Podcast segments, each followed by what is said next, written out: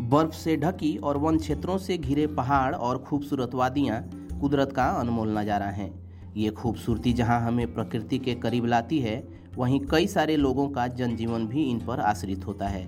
यही कारण है कि विश्व में हर साल 11 दिसंबर को अंतर्राष्ट्रीय पर्वत दिवस माने इंटरनेशनल माउंटेन डे मनाया जाता है।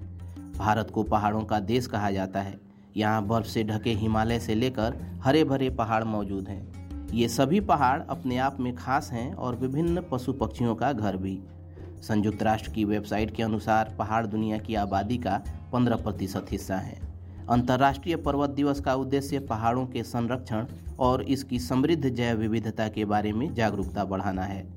अंतर्राष्ट्रीय पर्वत दिवस पर्यावरण में पहाड़ों की भूमिका और जीवन पर इसके प्रभाव को समझने के लिए लोगों को शिक्षित करता है।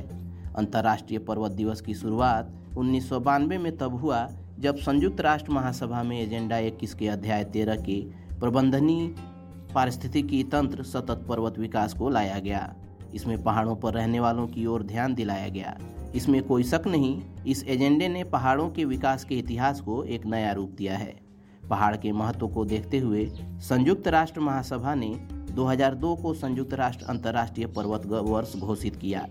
इसके बाद 11 दिसंबर 2003 से अंतर्राष्ट्रीय पर्वत दिवस मनाया जाने लगा। तब से ही यह हर साल मनाया जाता है। अंतर्राष्ट्रीय पर्वत दिवस को मनाने के लिए संयुक्त राष्ट्र महासभा द्वारा प्रतिवर्ष एक थीम तय किया जाता है। पिछले सत्रह सालों से अलग अलग विषयों का अनुसरण कर यह पर्वत दिवस मनाया जा रहा है।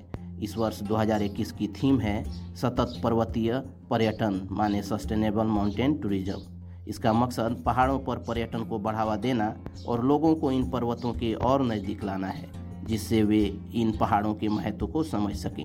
चलिए दोस्तों, आज के इस पॉडकास्ट में इतना ही। मिलते हैं अगले पॉडकास्ट में। तब तक keep searching for knowledge and try to be a kind person